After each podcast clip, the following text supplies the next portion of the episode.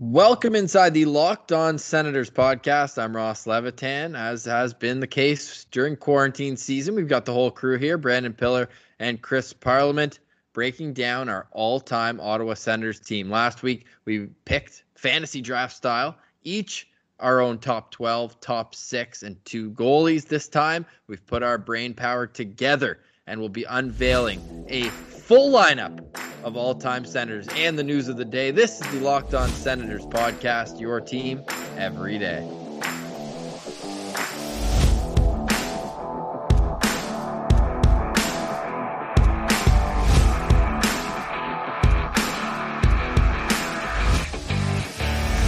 Today is Monday, April 27th. Happy birthday to friend of the show, Drake Batherson, the Sens prospect, soon-to-be prodigy, turns 22 today. Boys, we've also got the long-awaited news. Pilsy, Artem Zub is an Ottawa Senator. Can you believe it? This has been one of the most drawn-out negotiations, if you even want to call it that. I think Dorion just had a mystery team just to make it look like he outsmarted someone. I don't know if there ever was a mystery team or if they stuck around for long, but the Ottawa Senators desperately needed a right-hand shot defenseman, and Zub, he seems to fit the category of exactly what they need in a guy similar to Dylan DeMello, right? He portrays, from what we've seen and read from his time in the KHL, as a guy who can play all over the ice, and hopefully, we talked about it off air before the show. He's a guy that we're not going to say his name a lot. You know, we're not going to be dreading that Zub is on the ice again. We're not going to be worried about mistakes he's going to make. He's going to play a nice, clean game. And guys, I don't know about you, but I really think that this is just a stopgap guy. Like, this is just a guy to get Lassie Thompson some time in Belleville. JBD, we already know, is going back to school. So with right-hand shot defensemen, you're looking at Zaitsev, Yaros, and Lassie Thompson pretty much before Zub came here. So it's out of necessity that they're signing this guy, because I don't think they're going to sign a big free agent in the offseason, although Ross is holding on to Pietrangelo. Maybe Ron Haynes will be back, who knows? But really, this is just something that the Sens needed to do to get Lassie Thompson and JBD more time to develop, and then eventually they'll come up, and I wouldn't be surprised if Zub only plays 1 or 2 years at most with the Senators.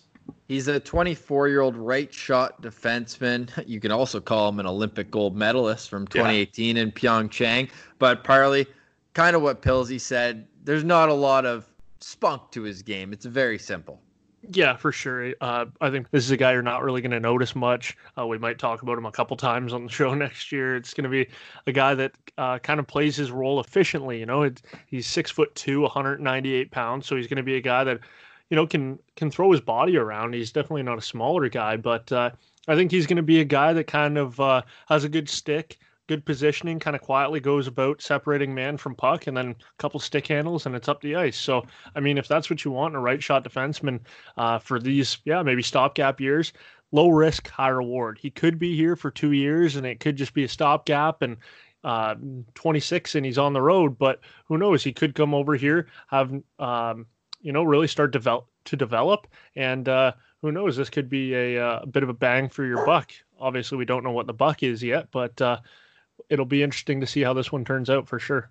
As you probably heard, Milo does like the deal. My dog was making his debut on today's episode. Just wanting to get... He's been on the show a couple times. He's almost in our friend of the show category here. Really? I feel like he's done pretty well at not barking, but sometimes you can hear his claws digging around as he's just flying around the apartment from now and again. Before we move on, Artem Zub, you mentioned a random right shot defenseman. Well, his former teammate from last season, David Rundblad, and Igor Ozheganov, better known for when Thomas Chabot put his jock strap in the rafters of Scotiabank Arena. Okay, so that's the news of the day. We've also got to touch on some bad news before we get to the all-time Ottawa Senators lineup that we've created here. And that is the mayor of Belleville today. He did announce the ice is out at CAA Arena, and it seems like it is all but certain that the AHL season will be canceled. And this comes at the time where there seems to be more optimism than ever that the NHL will be able to finish their season.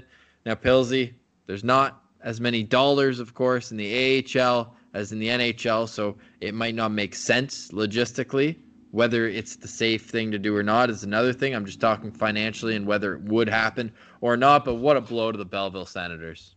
Ross, I'll tell you one thing. If they need to get the ice back in at CAA Arena, they can probably use the tears from you and I, who are just so sad that this team didn't get to go on the storied run. And I've said it all along. They were going to go to the Calder Cup. Like, this was their year, 2020.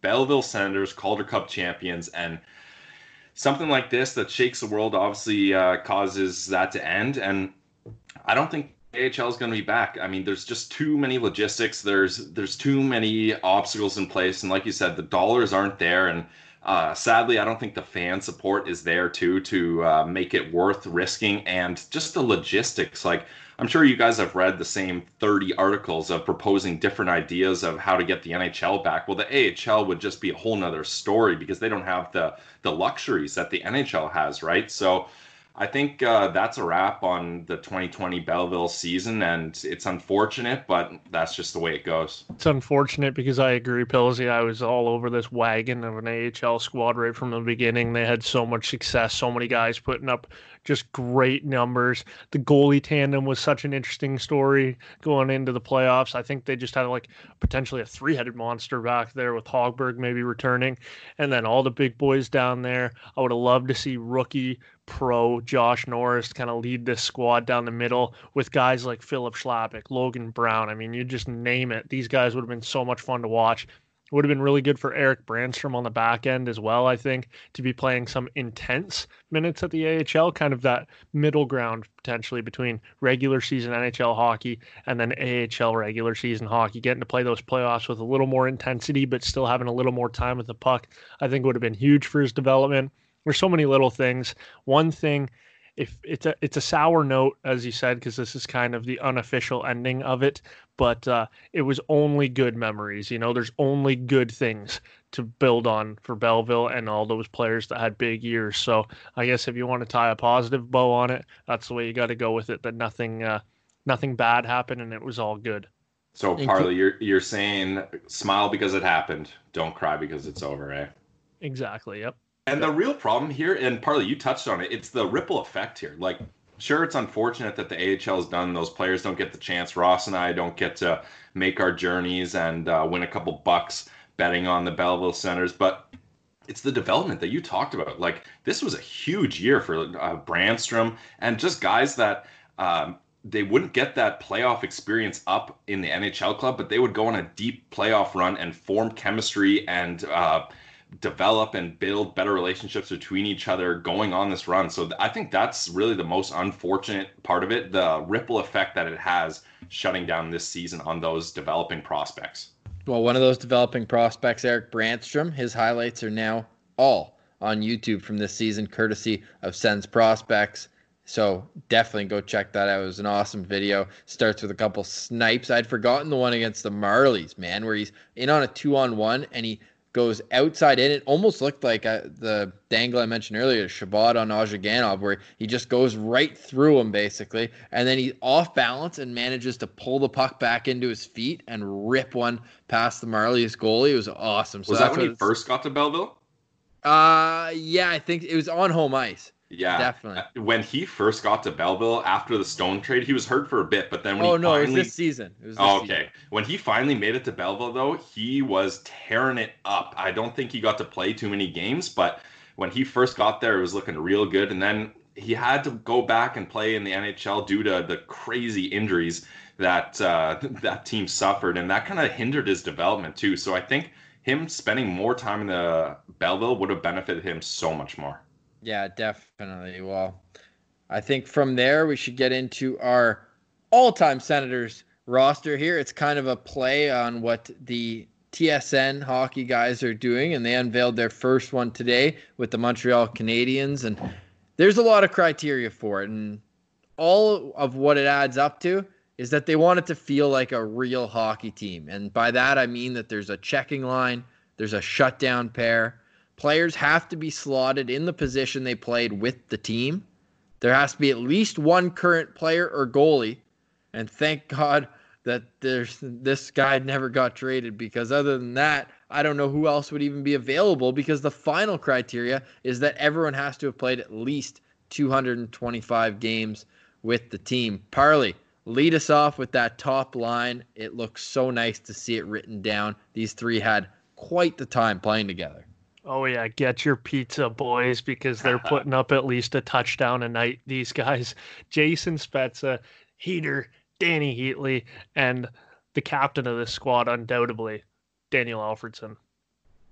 I mean, I don't even think any of us took a second to think about what that top line was going to be. And guys, it's good that the three of us are putting our brains together here, because as we found out, my fantasy draft team was 50% voted the best team by all you guys on Twitter. Thank you for coming to your senses. These guys were laughing at me during the draft. I thought I did a good job, and turns out you thought so too. So Team Brandon all the way, and now I'm helping Ross and Chris make proper decisions with this draft. Crickets. That's what I thought. We can move on. Wow. What makes Spezza, Alfredsson, and Heatley so special? I mean, we're just throwing these names out. You could just go through the list of accolades. Why don't you, if you know everything about them? Ross, first, I want a stat from you. How many cups of garlic dipping sauce did these guys help you go through the pizza line? How many pizzas? And Ross just uses pizza as a vehicle for garlic dip, so it's more the garlic dip line for Ross over there. And especially because Pizza Pizza was the sponsor for the Sens during those teams, and it was a lot of garlic dip, actually. That's a very good question. I'd say at least 50 liters. Oh, 50 wow. And 07. Nice. Yeah, 50 liters and 07. And 06. People forget that. Yeah. Back-to-back 100-goal seasons. The three of them also all finished the 07 playoffs with 22 points. That is tied for first in the National Hockey League. How many times in league history do three teammates, line mates, lead the Stanley Cup playoffs in scoring? Uno, dos, tres. Well, the three of them did. So, moving on now, Pilsy, second line. And the second line, we had some debate over, but it was pretty straightforward as well. We're going to go Havlat, Yashin, and Hossa. I mean, this is a line that's going to give you speed, talent, goal scoring. Like, really, for a second line, it doesn't get much better than that. You've got so much talent on there. Sure, the way Yashin left wasn't great. Hossa brought in Heatley, so that was always nice. And then Havlat. The speed on that guy. I mean, he's kind of comparable. I had the argument that Hoffman could be put in that place too, but I think Havlat was a better all-round player. Both speedy guys that could put the puck in the net. So I don't know about you guys, but that is a second line that would definitely be feared in the NHL. Yeah, they could get your defense on their heels with Havlat's speed, but still defensively responsible. You look at Hossa as a Selke guy throughout his career, always in the mix there, even though he was a winger, and that's an award that usually goes to centermen. And then you mix Hossa's two-way play with Yashin, who's got unbelievable vision. And you're right, Pilsy, that is a feared top six. Parley, how are you going to round out the top nine before we get to our checking line? Yeah, the checking line definitely adds a couple different dynamics to it, but this third line's definitely nothing to scoff at here. A guy that, you know, when I was originally going through the list here, it's funny to see a guy like this, Mark Stone, drop to your third line just because, I mean, his all-around play, but when you got a guy like Marian Hossa and Daniel Alfredsson in front of you, it's tough to climb that ladder. Two Hall of Famers. Exactly. So you got Mark Stone on the right side there with Radek Bonk up the middle and Sean McEachern on the left side. I think that's just going to add some nice top nine depth for you. Radek Bonk, I mean, he had quite the career for the Senators. You had Mark Stone in there who's going to create opportunities. And then Sean McEachern, another guy who's got good plus-minus over his career. He's able to put the puck in the net. Bit of a bigger body as well. So, you know, these guys, this is a solid third line I think you can put out there really any time. And I think that that's the value of a good third line. When a coach can come off, like DJ Smith said a lot of last year and said, you know, I could roll the top 12 pretty much anytime I wanted. I think that's very valuable in the depth and success of a team. And I would have no problem throwing this third line out there, boys. A guy like Sean McEachern, I feel like always gets kind of lost in the mix. He was a consistent point producer, like almost every year. 50 points for this guy. He had 32 goals and 40 assists in 2000, 2001. So definitely a guy that can play with the likes of Bonk and Stone. So I like that third line, even though we get a little old school with Bonk and McEachern in there. But that line is definitely also going to put the puck in the net. I mean, you said it. Mark Stone on a third line is crazy. Mark Stone, 123 goal. That's 10th all time in Sens history, albeit he played less games than both Bonk and McEachern, but Bonk 7th in team history with 152, and McEachern right behind him, 10 less at 8th. Only Erik Karlsson in between him. We'll get to the defense coming up in a little bit. But yeah, I love what Bonk brings, 4th all-time among Sens forwards in points, and he was a big body. Probably wouldn't have the same career in today's NHL that he was able to do in the late 90s, early 2000s, when that big centerman was so important to really cause havoc down below the hash marks, but still a really good player. And like I told Parley, we're not asking these guys to go out in 2020 and win a game here. But if you look at the era that he played in, same with Yashin, and those are two guys that are so big down low and could really cause problems. And those are also characteristics that you'd want to see in a checking line. So Pilsy, go back to you here for the fourth line as we alternate here. Who would you be comfortable in putting up with some of the best offensive lines, lining them up head-to-head? Right away, we had no problems putting Fisher and Neil in here. Well, Fisher we originally had in our third line spot, but it felt too bad leaving Bonk off this list, so we had to get him in there. Fisher and Neil right away, and then I think probably the most debate we had was the fourth line left winger, and we ended up going with Magnus Arvidsson. And Ross, that was your guy, so I'll let you tie down why he was the pick in this really tough spot on your fourth line to figure out. He created right away, 11 goals in his first 60 games, but always a defensively responsible winger. 21 goals in his second year, plus 33. And if you look down, he played, 7 years with Ottawa, plus 27, plus 23, plus 33, as I mentioned in that second year. He just did it on both ends, and he was always there for Alfie, and they played well together, I thought, especially like in the early 2000s, but I just loved what he brought to the game. Who were some of the other names we threw around there? Chris Kelly, Antoine Vermette was another one, but those two guys, we weren't sure. Like, a lot of them, they obviously took a lot of faceoffs throughout their career. We didn't know if they counted just as centermen, but I think even still, and then Peter Schaefer was another name we threw out there. We just thought maybe he was a bit too of an offensive-minded guy. Yeah. It was tough to find, with that rule, like I mentioned earlier, it was tough to find a spot to put some of these guys because of the talent in front of them. It's such a long pool from 92, 93 to try and put 12 guys together, to make your top four lines. So guys do definitely get kind of pushed to the side because, Peter Schaefer played a lot like Martin Havlat, but you're not going to play him in front of Martin Havlat because then you're going to kick two more guys off the list behind him, you know what I mean? So it's just tough to find guys spots in a lineup like that. So maybe he was overall a better player, but maybe you could say he was a little bit one-dimensional, and that one dimension wasn't needed on this list. Yeah, and Arvidsson brought speed too, which was so important in that fourth line, especially like Fisher was so fast, but he had that mean streak as well, and then you go the completely other side of a skill set with Chris Neil and just causing absolute havoc and not being afraid to mix it up. So I love kind of the variety that you can get from your fourth line in this situation. Yeah, and Chris Neil, we almost had him as our foundation guy too. And I saw a memory on Twitter. I don't know if it was on this day or whatever, but it was Neil. Remember when Neil got brought back in that New York series to take care of Tanner Glass? And the picture is Neil punching Glass in the face, and the quote is, "Your fun stops here," from Chris Neil. So you got to love that kind of character and grit, and he epitomizes what you want on that fourth line role as a guy who's going to go up against some of the top players on the other teams and just be a total agitator. So you got to love Chris Neil from Flesherton, Ontario. Yeah, that was from TSN 1200. They're re-airing that game, well, probably as we record, but that was awesome. I got a chuckle out of that this morning as well. Love that.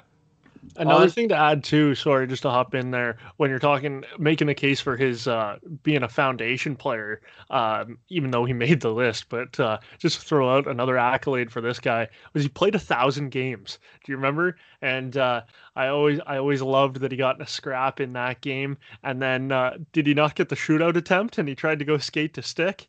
Absolutely. Just definitely, that was one of my favorite days, and maybe not a great year for the Sens, but it was a great year for the Sens, but maybe a forgotten storyline, I guess you could say. But Chris Neil getting 1,000 games is just another kind of accolade to throw on there. And for me, boys, he might actually get a letter on this team. You think so? You'd put the A on him? I think that's not too crazy. Yeah. Yeah. What are you gonna give it to Yashin? A lot of hate for Yashin on the Locked On Senators podcast. We've got your team every day, but if you're a Yashin fan, I don't know if we can have you by the sounds of these boys. These hyenas are coming at the Yashin community.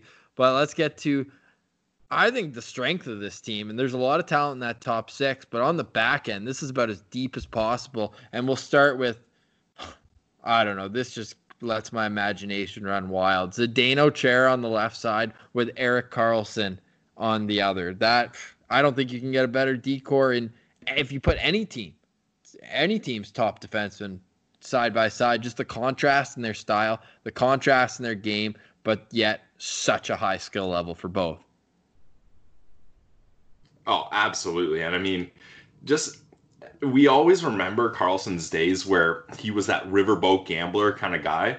If you want anyone covering up from Karlsson's early mistakes in his career, it's Big Z, because not only is he going to do that with a smart defensive skill, but just the range of this guy. He's physical, he blocks shots, he throws hits, and he is an absolute demon in front of the net to those guys trying to screen and tip pucks in front of the Sens goalies. So yeah, that's a match made in heaven, Chara and Karlsson, and that would I would love to see one game of those two together. You know how last week we talked about Ross and I, he had Big Z on his left side, and then he had Jason York, I believe, on the right side. I had Karlsson on the right side with Sergei Gonchar, and we talked about how, you know, sometimes that you have such a good player, it can cover the blemishes of the player playing beside him. Find a blemish on this line. I mean, you have everything you need. You have the skating ability and the offensive ability of Erik Karlsson. You've got the toughness, the meanness of Big Z, who in my books would get the other A. Alfie would get the C, just to kind of round out my captaincy theories on this team. But Big Z adding all the things he does. Imagine trying to get past that blue line. You wouldn't even have to play the 1-3-1 trap, because you pretty much would have three guys with the lateral ability and the quickness of Erik Karlsson, and then just the sheer size of Big Z. So this is kind of the dream line, and I think that would probably be a top line across a lot of teams if they were made available. These two were absolutely legendary. One guy's still going into his 40s, which is nuts, and he's still an animal in the gym. Erik Karlsson, obviously a little bit's been said about him in the last little while, but I promised I would never slander him on the podcast, so that's all that I'll say. I'll throw it over to you, Pilsy. Well, I was just going to say quickly, be careful giving Chara the A there. That was a big reason why he went to Boston, is to become the captain. So I don't know. You might have to work in some contract negotiations, maybe some signing bonuses for Big Z to stay and wear the A there. I'll just make all the door frames bigger or something, make his life a little easier. Extra leg room on the team jet. Yeah. That should do it. Man, I just watched Chris Neal's shootout attempt. That is so funny. It's against the San Jose Sharks. And then Kevin LeBanc wins the game on the next shot. That's awesome. Good gesture by Guy Boucher, though, allowing Chris Neil to shoot there. You remember Neil would just go like straight shot, like just try to bury it. Like don't try to do anything special. Just try to beat the goalie. But you gotta love it. You have your chance. Go for something big. Flair for unless you're for dog. Jesus. I don't think anybody in Sens history had a bigger flair for the dramatics than Chris Phillips. Whenever it was a milestone game, he would come to play. Didn't he score 2 goals in his 1,000th game and 2 goals in his 800th game? I want to say he did. He showed up for milestone games, yeah, for sure. I don't know if the first thing I would say about Chris Phillips, though, is a flair for the dramatics, though. I'm going to throw a stat out there, and I have no idea if it's true. But good start. Yeah. For a long time in the National League, I believe Chris Phillips led the league in winning percentage when scoring a goal. I'm pretty sure like 90% of the time when Chris Phillips scored, the Senators won the game. One thing I can tell you is that this second pair, our shutdown pair, will not have a problem with posting block shots on their stat sheet because both Chris Phillips and his partner, Anton Volchenkov, will eat all pucks. And we mentioned the fourth line, that checking line. Well, if you throw these two over the boards every time they're out, I wouldn't worry about losing many games. I completely agree. Well, yeah. Sure. Volchenkov and shutdown D pair, enough said. You could put Cody Ceci beside Volchenkov and he'd still shut him down. Wow. Yikes. That is high praise for the A train. But as a shutdown pair, you're low key. So we don't want to give them too much attention, make them uncomfortable. Smart. We'll go down to the third D pair where we have Wade Redden, who played his offside on the right for a lot of his career when he was paired with Chara. And then we went with the hometown guy, Mark Methot. I mean, again, a guy who doesn't get a lot of or make a lot of plays that'll like get you out of your seat. But man, is he consistent? Is he smart? Is he good positionally? Just when Methot came over to Ottawa, obviously everyone liked Nick Foligno, although he did have a bit of an issue getting goalie interference penalties every other game. So, but then when Meth came in, it was just a breath of fresh air. So I think Meth did enough here in his time, although more recent and maybe didn't have the team success that these other guys would have had. I think he's more than belongs in this top six. And I'm going to throw something out there, too. You mentioned that he was a hometown guy. When I think of Mark Methot, I think of a guy that is just going to bleed for your team. You know what I mean? He's going to do the stuff that, yeah, exactly. Obviously, the finger comes to mind with that image that haunts us all. But he's just going to do the things necessary to win the game. He's blue-collar through and through, and nothing better than a hometown guy playing blue-collar hockey for his hometown team. So I'm happy to see him on there. And, yeah, Wade Redden playing the right side is something that is a little bit cheeky. I'm not sure the TSN guys will be all right with that, but sure, we'll slide it through and say he was playing that defensive side on the right side, and that gets Mark Methot in there. So that's I think that'll leave everybody with a smile. What did Pilsy, what did you say? There's only a certain amount of right shot D to ever play for the Sens over 225 games. Yeah, guys, there really isn't a lot of options if that's what you're looking for. And we, or more so I found big problems trying to fit right D-men in my fantasy draft. For right defensemen that have played 225 games for the Sens, there's Lance Pitlick at the bottom at 228, Karl Wakunik, 246 games. And then not till Jason York, another one, Cody Ceci and Karl. That's it. So it's slim pickings on the right side. And hopefully Zub, he'll become a legendary right-hand shot defenseman. And we can add him to that list one day. Well, all these defensemen, their main job is to keep the puck out of the net. Oh, it's their second most important job after the goalie, who I think that's his only job. But if you ask Craig Anderson, he'd probably tell you his job is to get the puck up to the defense with the amount he likes to play the puck. Well, he has 11 assists with the Sens, Craig Anderson. How many goals against based off of turnovers? Like within 2 seconds of turnover. More than 11? Goals, do 50% of his goals probably. Goalie-friendly show. That just fires the boys up because remember when the comeback win in Boston in overtime in the playoffs? Yeah. When Erik Karlsson just like walked the line, dished it over to Brass, big time celebration behind the net. Yeah, that's why Andy turns it over. It's mind games with his own bench. That's a veteran move. Spin zone. I don't think the goalies is going to be much of a debate. It's going to be Craig Anderson and Patty Laleme, right, Pilsy? Well, yeah, Ross, literally. There is no debate, as Craig Anderson, as everyone knows, has played the most games as a goalie for this franchise, 435. Patty Laleme at 283, and that's it. I mean, next closest guy is Ron Tugnut at 166. So the Senators, they've definitely had a rotating crease throughout their short history. But, yeah, Anderson and Laleme take it by default. And, I mean, I think they would have been our picks regardless. Yeah, definitely. I think the third string you're looking at Razor too. Let's say that let's put the cap at 100 games instead. That way you can add guys like what Pascal Leclaire would probably be added. No, less than 100 games for Leclaire. Way less. Are you kidding me? 48 games. No way. Yeah. Really? What's Leonard at? So if you're doing 100 games, then yeah, you got Tugnut, Emery, Rhodes, Elliot, and Gerber. That's it. Leonard's at 86 next. And then my boy Dominic Hasek at 43. Oh, wait. Really? No. Here we go. Gerber, Elliot, Emery, Tugnut, Rhodes, Laleme, Anderson. How many more games did Gerber play than Leonard? Gerber played 100. Leonard played 86. Okay, so 14, but still, that actually surprises me. Anyways, I don't think this is going to surprise anyone. Our foundational player, a guy who didn't make the team, but he is the fabric of what the Senators do. I feel like we should almost be piping in that music, the chant, the Pajot chants, because it's obviously, Parley, it's JG Pajot. Anybody else craving chicken parm, or is that just me? Oh, man, speaking of Pajot and craving food, he posted, no free ads, but he posted a picture delivery of Shawarma Palace, and I missed Ottawa.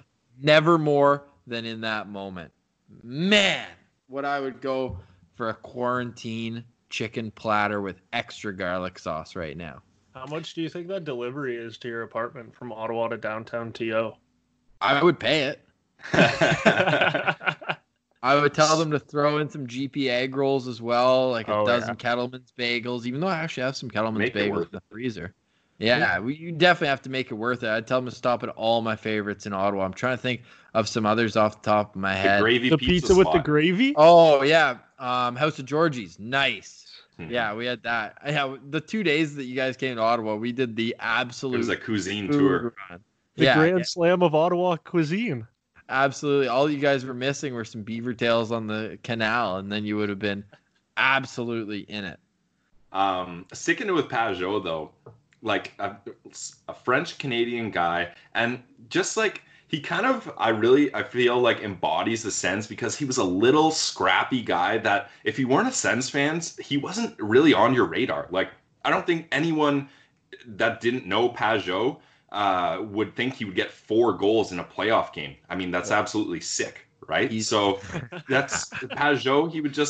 He was that guy that did what the Senators were trying to do as a whole. He didn't have the size. He wasn't like a high prospect or anything, and he ends up being a great player that they trade for a first, a second, and a third round pick. Like, it's absolutely insane what this guy's done for this franchise. So Pajot, he didn't make the squad because guys like Fisher, Vermette, Kelly, Bonk, those centermen were just a little too strong to get him on the squad, but he's got to be a part of this team's history.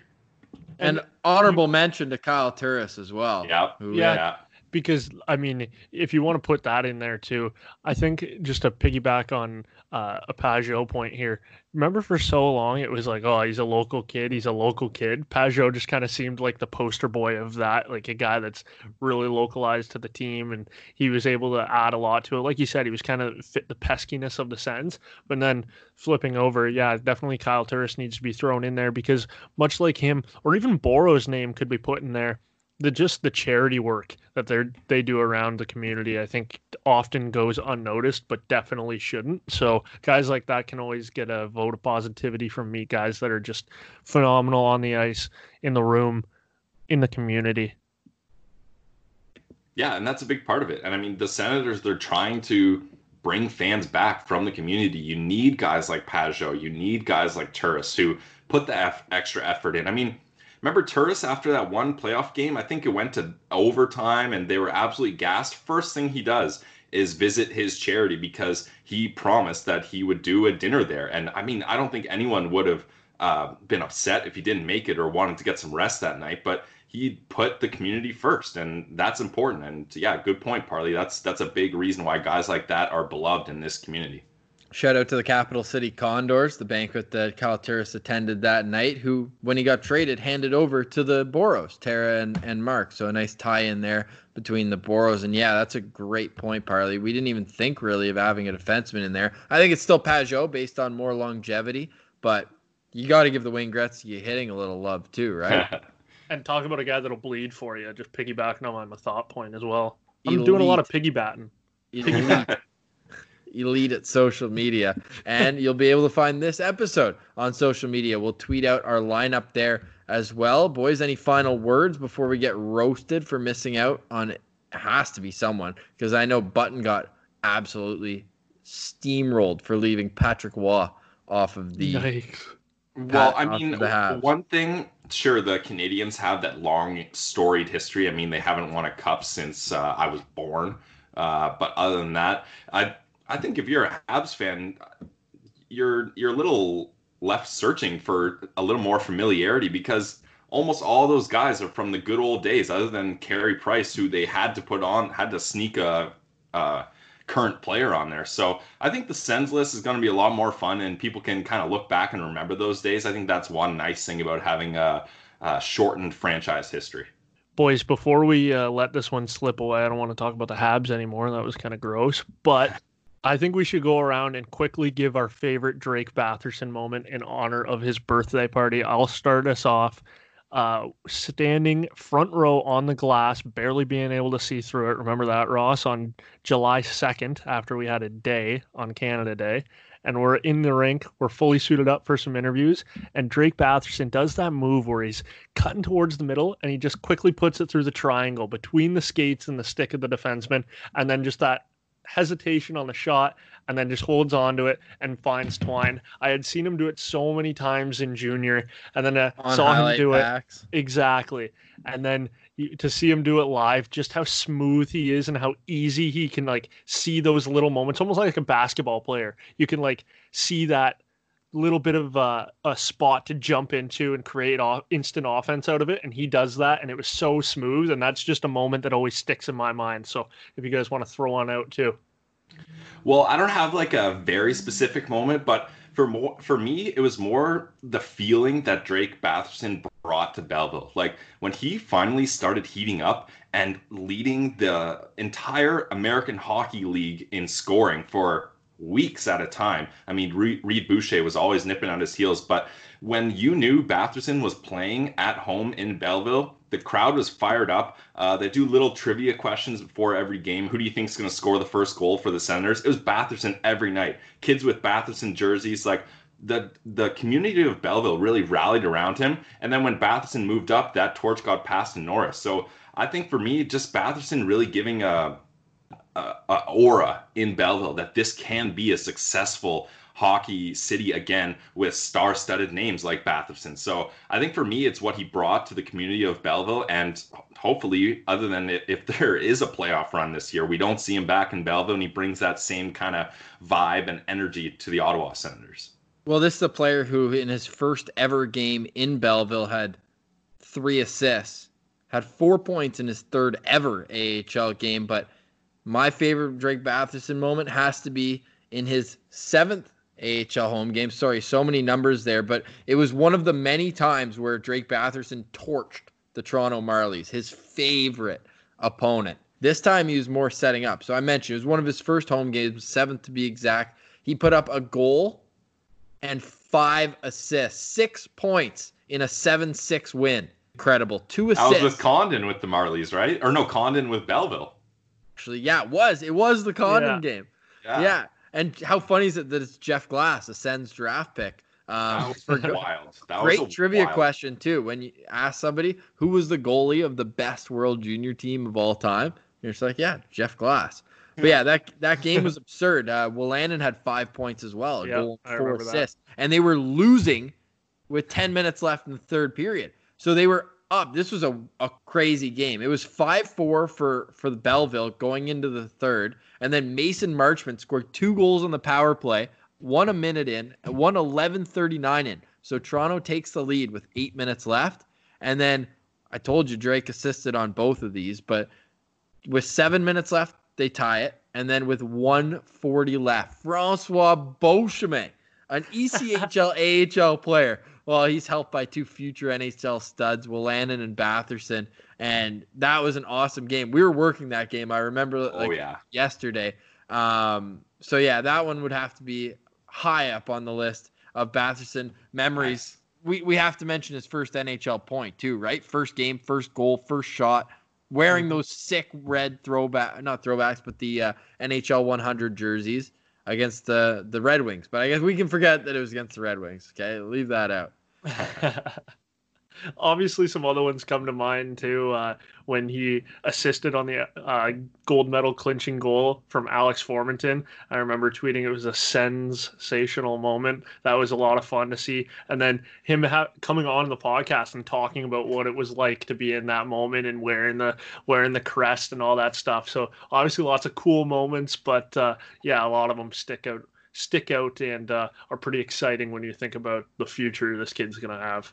So happy birthday once again to Drake Batherson. I think that does it for us. Unless there's anything you boys want to add, let's leave it there. You can roast our lineup. Of course, we're doing this in preparation of the TSN panel releasing who they think is on the Sens all-time list. So we'll circle back and do a little cross-examination once that does come out. I'm hearing maybe May 6th. But for now, that's it for us. That's Brandon Pillar and Chris Parliament. I'm pointing as though you can see them on Skype.